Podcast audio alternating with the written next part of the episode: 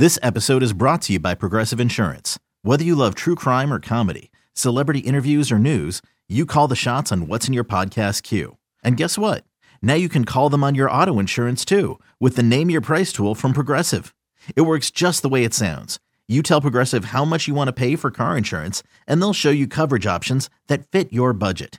Get your quote today at progressive.com to join the over 28 million drivers who trust Progressive. Progressive Casualty Insurance Company and Affiliates.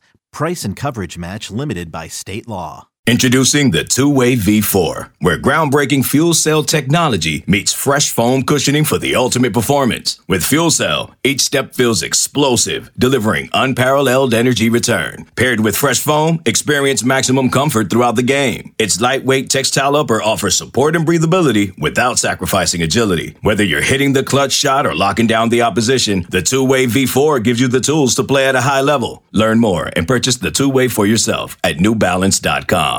Instant Reaction Swarmcast, David Eichel, Sean Bach, HawkeyeInsider.com, 24 7 Sports as Iowa falls 54 to 10 to Ohio State in a very, I, I would say, eye opening game, Sean, but it really seems like week after week we talk about where Iowa's going and is this rock bottom? I think they hit another rock bottom against Ohio State for as disappointing as they were against Illinois offensively and I, I, I, get it. Ohio State's a lot more talented than Illinois. They have a very talented defense, but Sean, it was just bad, and it's stuff that you almost can't even script if it was a TV show made about this game. Just the way it all unfolded from the first play of scrimmage being an interception, Iowa's defense playing well, especially in that first half, to making the quarterback switch to two of the first three snaps for Alex Padilla being turnovers I mean, Sean, where do we even start here? Yeah, I mean, we talked about it this week too. We said that Iowa will give itself a shot if they can compete in the first quarter, keep it a close game, and you know do what they need to do on offense. And obviously, the first the first play of the game, the Petras interception, didn't really offer a lot of a lot of optimism. And I mean, the next couple of drives too, like three plays, three plays, four plays. Then you get a 10, then you get a 10 yard or a 10 play drive, and you're like, okay, like maybe there could be something. But then your next couple of plays before half, three, one, six, but it's for 24 yards. Yeah. And the rest of your drives don't go over 35 yards. I mean, there was a drive towards the end of the game where there was a little bit of hope, but I mean, after that, it's like you're down by 30 points. Like you're not, you're not going to win this game. So Iowa's defense did what it needed to do to keep this, keep this team in the game. And simply, I mean, with Ohio State, as we talked about too, you're not going to hold those guys to 20 points if you're on the field as much as Iowa's defense was. And that's not, I mean, the time of possession, like it's amazing. Ohio State only had I think maybe a minute 32 seconds more with time of possession than Iowa did. But it felt like so much more because it seemed like Ohio State was getting the ball in much better situations for their for their offense to, su- to succeed. And you know, Ohio oh, Iowa's defense did what it needed to do to keep Iowa in the game. They made plays. I mean, Joe Evans forced fumble on the sack to you know, and then took it in for a touchdown. Jack Campbell's interception, I think that was a little bit later in the game, but yep. you know, there were there were plays that, you know, Iowa made on defense and stops that Iowa did. I mean, I mean, Ohio State had three straight drives. I think they started in their own their own uh or no, they're yeah, they the had third, three the, the first four of seven drives they were in Iowa territory and Iowa held them all to field goals, which is pretty amazing considering where they were. I mean, Sean, this without Ohio State, Tennessee are the top two offenses in the country, in, in my opinion, statistically, et cetera. Ohio State's average field position to start, you know, for throughout the entire day was on their own 46 yard line. I mean, with all the weapons they have, Iowa's defense could only do so much. I mean, we're talking about a game where Ohio State had 16 drives well, Sean, they only punted three times. And we're talking about how great this Iowa defense played. But again, when you look at the situations they were put in, Iowa did a great job. They held them, I think, more than 200 yards under their average. Uh, they held them two very, very, very good running backs in Miyan Williams and TreVeyon Henderson. They held them to, you know, 30 carries, 66 yards as a team. That's not easy to do. That's incredibly impressive, I think. And they rallied CJ Stroud for a little bit as well, especially early in the game. That big hit, like you said, Joe Evans Jack Campbell getting that hit, and Kaevon Merriweather, whose interception was just overturned due, I think, the offsetting penalties. I mean, you, you can't ask for anything more than this Iowa defense did today. You, you just can't.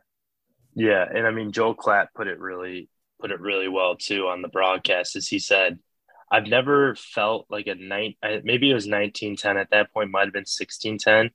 I've never felt such a difference in a 1910 game than I've felt in this game. Like Iowa was right in it. Like they were right in that game.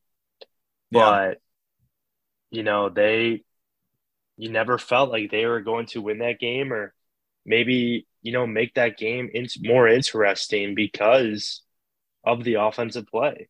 And I mean, you got to give credit to Ohio State's defense, the way that Jim Knowles has been able to really turn that defensive unit around to a consistent unit. I mean, they haven't really played a very promising offense this year, I would say. So I mean, maybe that's that's part of it, but I mean, they they definitely bullied Iowa Iowa's offensive line for most of the game, and you know, Iowa's pass protection was was pretty exposed today, and you know, that's not a shot at anyone in terms of coaching or anything. I mean, it falls back on execution, but there's so many things as we talked about before that go into an offense like Iowa struggling, whether that's, you know, poor pass protection, running games not able to get going.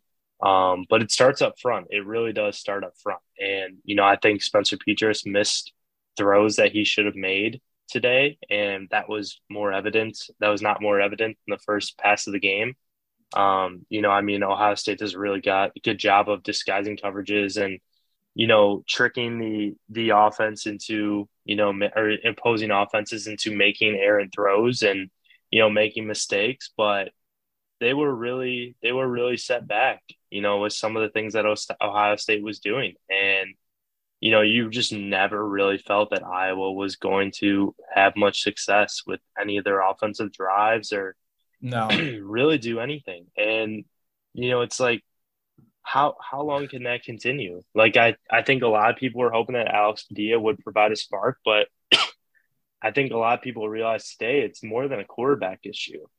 And you know, I think Alex Padilla is to to blame for some of his struggles, but you know, there's so much more that goes into it than just errant quarterback play. It starts up front. You summed it up best. It's it starts up front. The pass protection wasn't great. The run blocking wasn't good. And it's going to be very interesting to see what Iowa does moving forward. I think the Colby at tackle experiment has to end. I know we talked about that a lot early this season and why I thought was a good long term fit. But just given where this team's at, I think Colby has to start transitioning back into guard. But Sean, here's my thing you have two weeks to script up plays against Ohio State. And the first play from scrimmage you run is a quarterback rollout to his non throwing arm. You roll out to left, force Petras to throw off balance and threw right to Ohio State, right to Ohio State. The, the play was dead. It wasn't there. The timing was off. It was a poorly conceived play call. You have two weeks to do that. And it just seemed like you were waiting to see what was going to happen, what was going to go wrong for the Iowa offense next. Remember, Gavin Williams broke off. I think it was a halfback draw, which it was only a good play call because it worked, but then the fumble went out of bounds. And I want to clear up something too. The Tory Taylor, the fake punt or whatever, Sean, it, that was not a designed fake punt. Let's be real about that. You could tell just by the way the team was reacting, they did not expect Tory Taylor to take off running. I don't hate the idea behind it, but he had four of Iowa's 12 yards in that first quarter. And we listened to Kirk Ferentz after the game. He was really pushed by media members about Brian, about Brian's position at offensive coordinator, what they're going to do. And I think Kirk made another big error, Sean, in his post game comments. He talked about, I, I've never made a midseason switch offensive coordinator. I don't anticipate doing that now. I, you know, we I've been doing this for 24 years, and I'd like to think, you know, he basically said I've been successful. Sean, that's the last. People don't want to hear about practice. They don't want to hear about the past success. And the, the past success before two years ago, I think would hold some merit. But when you talk about name, image, and likeness, you talk about the transfer portal, you talk about RPO quarterbacks. Sean, this is the the the era we're living in now with college football. It's transitioning into a totally different sport faster than anyone could realize. Nick Saban and countless other coaches who have been around the block for a while have adjusted. Kirk right now is staying in his lane, but that also separates the great coaches from the really good coaches. Kirk Ferentz is still a really, really good football coach. This is not an overnight fix. And he said, we're going to evaluate things at the end of the season.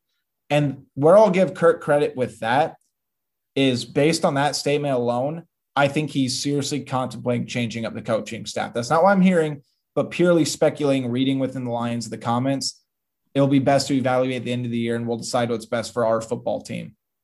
And I know people don't want to wait that long and maybe they shouldn't have to, but you got to find some way to do something because seven touchdown offensive touchdowns through seven games. You can go back the last 15 games or so, Sean. Iowa's not been able to move the football. I believe Spencer Petras is three and eight in his last 11 starts. It, it's simply just not getting it done. Yeah, I mean Kirk's Kirk's not dumb. I mean, he's probably the smart one of the smartest football minds in college football. He knows he knows what the issue is and you know, he understands what the problems is and are and you know, it's it's easy to say okay, let's make a change, but I think a lot of people need to realize too is it takes time to build up some sort of consistency or some sort of you know identity. And maybe i i mean i know iowa doesn't really have an identity right now and people are like you know it can't get much worse or anything like that. And i understand that but i think you saw kind of what happened when iowa decided to go with alex padilla today. I'm not saying that was you know similar in some degree but you know sometimes change you know, right away or change it, you know, to drop of a hat is not always the best thing. And I get it. Like this has been a, a cause of concern dating back to last year and, you know, even times before it, but it really seems to be hitting a point where, you know, at what point does it, does it reach the tip? Like, does, when does it reach the edge? Yeah. And, you know, you have five games left against Big Ten West teams where I think realistically, your best shot right now is probably six and six. Yeah, easily. Best case scenario. I I mean Wisconsin's playing at a high level right now. I know you're playing them at home. Purdue, I mean that could be either way, but you're going to Purdue. Minnesota, um, you know, they've had their faults this year, but they're they're a potent football team. I mean, the only like real like should wins that I see are Nebraska and Northwestern, but even Nebraska has shown signs of life. Nebraska is a suspect to me as far as Iowa's. I mean, yeah. I'd probably pick Nebraska tomorrow, Sean, if they were going to play. I, I at least they think they can move the football, and Nebraska's defense is not good, but Iowa's offense is worse at this point. Like I, I trust almost any defense in this country to stop Iowa's offense right now, just yeah. based on what we've seen. So this this begs the question and it's not going to happen. I'll be shocked if this happens. Do you throw in Joey Labas at quarterback? I mean, I I to see how like hesitant they were to throw in Spencer Petras today. I don't know if that's that's something you can do. Um, Get ready for the greatest roast of all time the roast of Tom Brady, a Netflix live event happening May 5th hosted by Kevin Hart. The seven time world champion gets his cleats held to the fire by famous friends and frenemies on an unforgettable night where everything is fair game. Tune in on May 5th at 5 p.m. Pacific time for the Roast of Tom Brady, live only on Netflix. Hello, everyone. It's Micah Richards here. You might have seen me on CBS working on their Champions League coverage over the last couple of years. I wanted to tell you about an exciting new podcast that I've been working on. It's called The Rest is Football.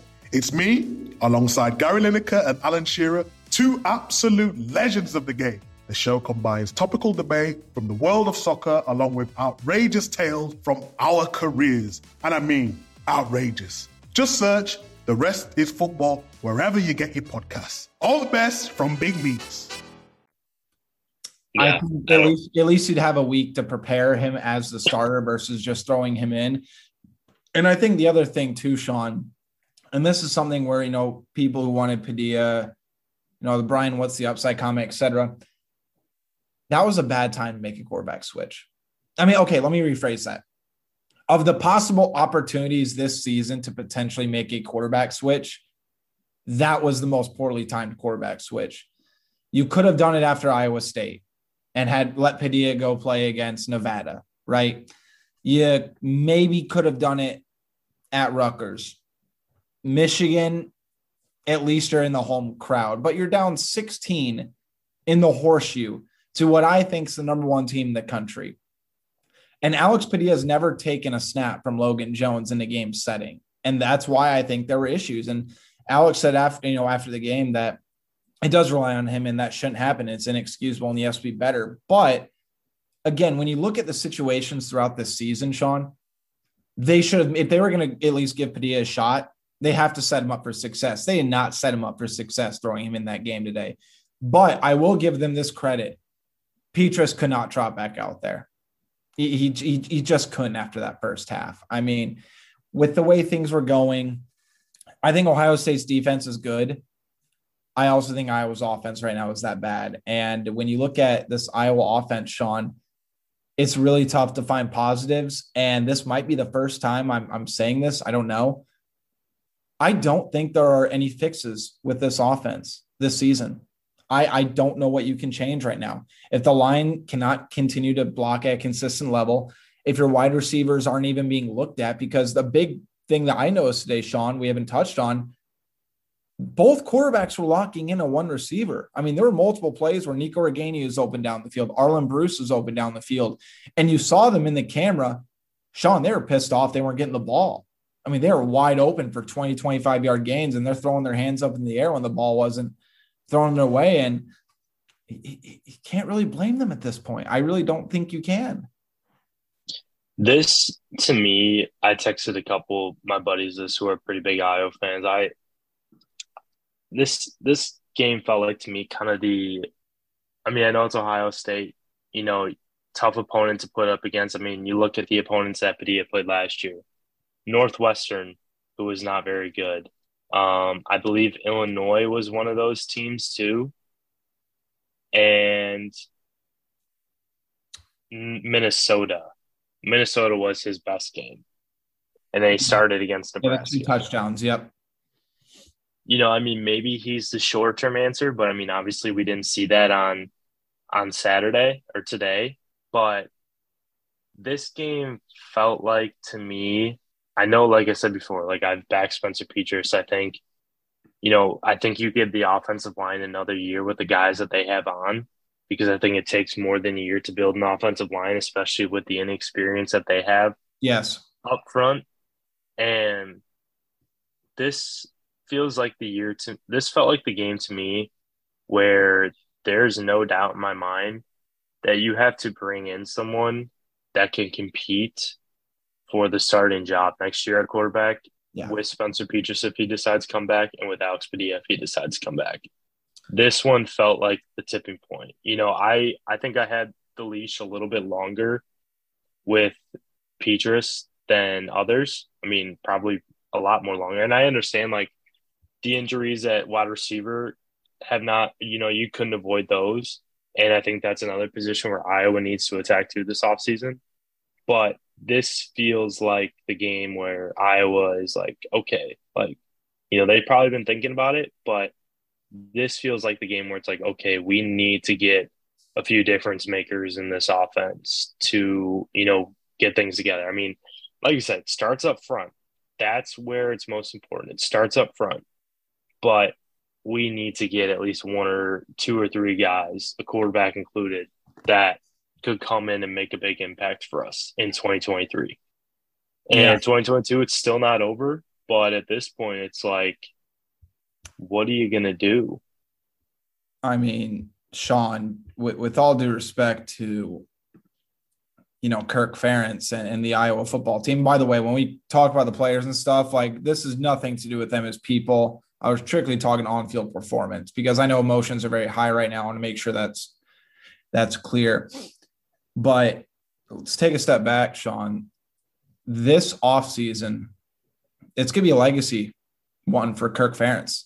He's gonna have to really do some soul searching because I said before the season, if Iowa did not win the Big Ten West, it's a failure of a season. And I still stand by that. I mean, you look at how bad the Big Ten West is this year, you look at the pieces that Iowa had returned. And, you know, Sean, to put just bluntly, Iowa's wasting an all time great defense for Iowa. They're not turning, they're not getting a bunch of interceptions, but they are so good. I mean, what they, what they've done this season has been pretty phenomenal. And I've never seen a defense feel more pressured to score points than this Iowa defense. I mean, you can just almost watch them on the field. And again, not to speculate too much, but you know there's tension in the locker room between the offense and defense. I mean, you've been around high level athletics for you know years, Sean. I have as well. I mean, these guys are competitive. They want to win. They may love each other, but there's tension. There, there's no chance there's not. And I want to get back to the Kirk Ferentz thing. In 2014, Kirk Ferentz a lot of people want him fired. He went four and eight, responded by changing a few things, went 12 and 0.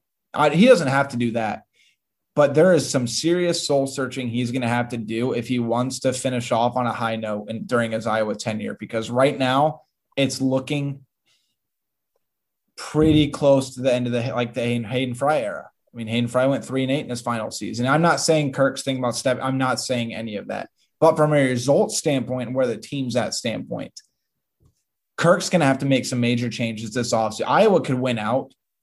And I still say the same thing because with the way college football is trending, Iowa right now looks not just a decade behind, they look a century behind schematically and philosophy wise.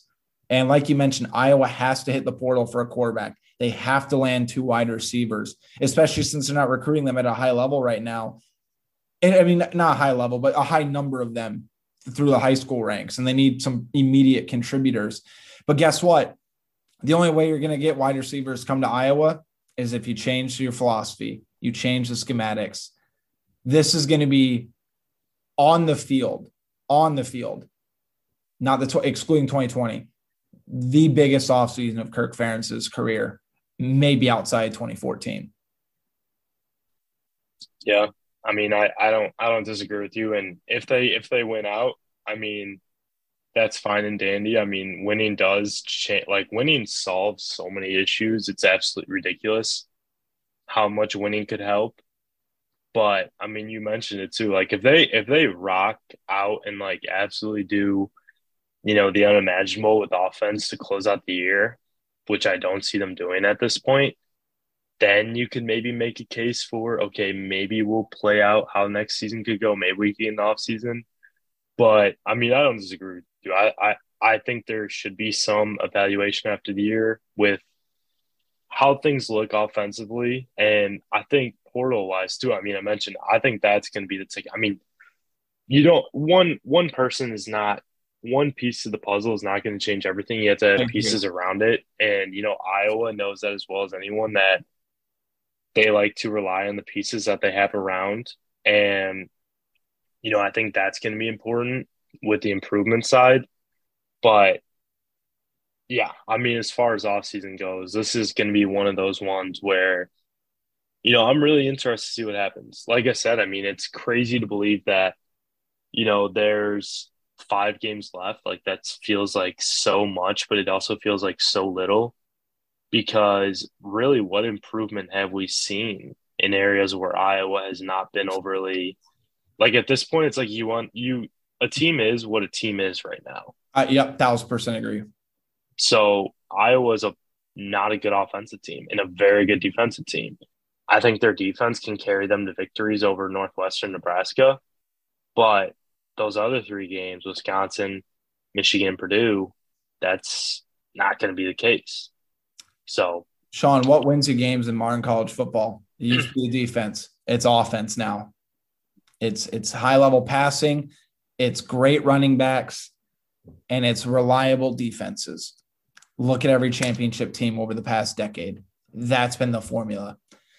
And you know, if Iowa somehow balled out for the final five games this season, put up 35, 40 points a game. Again, this is not going to happen, but hypothetically, the narrative isn't okay, we should keep these guys, you know, the coaches and all the players and see how they can build upon next year. The storyline in the narrative from the public is going to be, wow, I can't believe we wait. Where was this the first seven games of the season? Imagine where Iowa could have been had they changed the things that they changed for the final five games, if they changed it earlier in the season. That's going to be the storyline. And it also goes back to what we talked about, I think last week, or at least during our bye week, Sean, you could argue that Iowa should have made changes to the coaching staff last year following the 10 wins with, with the way the statistics were. And right now, again, it's to be a very big soul searching offseason for Kirk Ferentz. I'm very curious how he's going to keep the locker room together. I'm curious how they're going to fire up receivers to go out and do their very best when they aren't getting the ball. And it, it's so many question marks, Sean. There's so many storylines just going in the final five games this season, maybe six if Iowa somehow makes a bowl game and the offseason. But the bottom line is this it seems like Iowa's continuing to hit a new rock bottom because they continue to waste away a championship level defense and a very good Iowa special teams. Not great right now, but it's very good. It's not a bad unit. LeVar Woods has still done a nice job. I think Kaleb Johnson has shown flashes of being a really good kick kick returner as well. So I mean, there are some positive things. Jack Campbell's playing on all, all American level. Cooper DeJean, I think, really got his first. Okay, these are the level uh, receivers I'm going to play if I want to get to the NFL. I also don't think he had a bad day. He had a couple really nice pass breakups, but I'm thinking specifically on a couple of those deeper passes, the way he was challenged. But yeah, Sean, I mean, I, I think right now the temperature is at an all time high uh, for the Iowa fan base. And I think it's only, I think it'd be lower if Iowa's defense is bad as well. But I think because people see a championship level defense, I think that's only up the angst and the animosity from Iowa fans because they're saying we are being dragged down by an offense under an offensive coordinator that's never finished higher than I believe 88 in total offense. I mean, you and I have talked about this, Sean. If Iowa has a below average offense this year, they're probably five and two at this point and on pace to potentially win the Big Ten West. Yeah, I mean, if they scored one more touchdown or two more touchdowns this year, like Iowa State, Illinois, they're five and two, and you know they're right up there with the teams at the top of the Big Ten West right now. So, yeah, you know, a lot of what ifs. I think coming into the year that, I mean, people expected Iowa or Michigan and Ohio State to be losses, but I think the way that Iowa lost in both of those games makes it sting even more. And you mentioned it too. I mean, I don't think there'd be as many tensions if the defense wasn't as spectacular as it as it is. You know, the offense is the reason why this team has been so poor or so underwhelming this year. And, you know, you can't really argue that. You know, like I mean, we said so many times there's not one reason to blame yeah. But it just seems like every single situation, there's something different that pops up. And it's frustrating. I mean, you see some of the frustration on the field sometimes too. It's it's evident. So I don't I, know. I thought you brought up a very interesting. I don't know if it's a hypothetical question, Sean, but I want to pose it right back at you. Where is Iowa grown offensively this year? I mean, you could say Luke Lachey has been a bright spot sure. at times. Sure. Um, I think Kaleb Johnson had some nice runs. Yep. But you know, he's a true freshman. Um, well, exactly. It's like we can't really base now. Now, again, I'm not saying not individual players have improved. Yeah. I'm saying what part of the offense can you tangibly say is improved, whether it be the O line, receivers, Petras, etc. Yeah, I mean, Petras has had moments, but it's against Nevada and Rutgers, and I think Rutgers was losing pretty bad to Indiana earlier today. They did come back and win, but they did come back and win. There we go. But uh, I mean, I think that's the most troubling thing. Kirk has been talking about improvement and they got to improve quicker. Sean, they got to improve it all. I mean, Iowa hasn't scored an offensive touchdown since the fourth quarter against Michigan. And I know it seems like we're beating a dead horse here, but this is this is the glaring thing that's haunting Iowa football right now. It can't be ignored. It has to continue to be talked about and how they can make strides. I think after this season, I'm very interested in in the sense that I'm very interested to see what Iowa remains, what they change, and ultimately the personnel. And again, I'm not speculating on individual players transferring or anything of that sort. So I want to make sure that's clear. But with free transfers, I'm I'm very curious to see who sticks. Let's put it that way. So, any final note, Sean? I feel like we we've pretty much. I know we haven't really gone in depth on this game, but there's much larger picture things to talk about after after Kirk's comments and just basically what we saw. Yeah, I mean, not not too many. I mean, like we said, it's kind of what we expected, but now that it kind of comes to light and the way it happened makes it even more you know frustrating in a sense if you're a fan or if you know you're someone involved with the Iowa football program because I mean defense has to know that they're doing their job and doing it really well. But it's just like the offense there needs to be some sort of positive momentum. If there's not any positive momentum going into these final five games then yeah that would be it's going to be interesting. It's yeah, I'm with you. I think Iowa enters a very critical week. I think that if you're looking for a week where Iowa can break out and change the course of the season, I don't think there's any more of those chances remaining. But I do think that they can they're entering a week with a very winnable game against Northwestern, who has really struggled this year. And if I okay, let me rephrase this. If Iowa wants to make a bowl game, they have to beat Northwestern. If they do not beat Northwestern, I'm 100% in the in the camp that Iowa's not making a bowl game because I just I don't see how they beat three of those final four teams: Wisconsin, Purdue, Minnesota, Nebraska. I just I don't see a plausible path to doing so. But we got plenty of post game coverage at HawkeyeInsider.com. That's going to continue uh, tomorrow as well on Sunday. I'll do my day after recap and and everything of that sort. Sean, I know, has posted some stuff about Iowa basketball secret scrimmage and all everything else running Iowa Hawkeyes. So be sure to stay tuned to HawkeyeInsider.com for that. But for David Eickholt, Sean Bach, follow us on Twitter at David Eickholt, at SBach247, and at Hawkeyes on 24 7. Until then, we'll talk to you early next week as Iowa prepares to get back on the right track against Northwestern.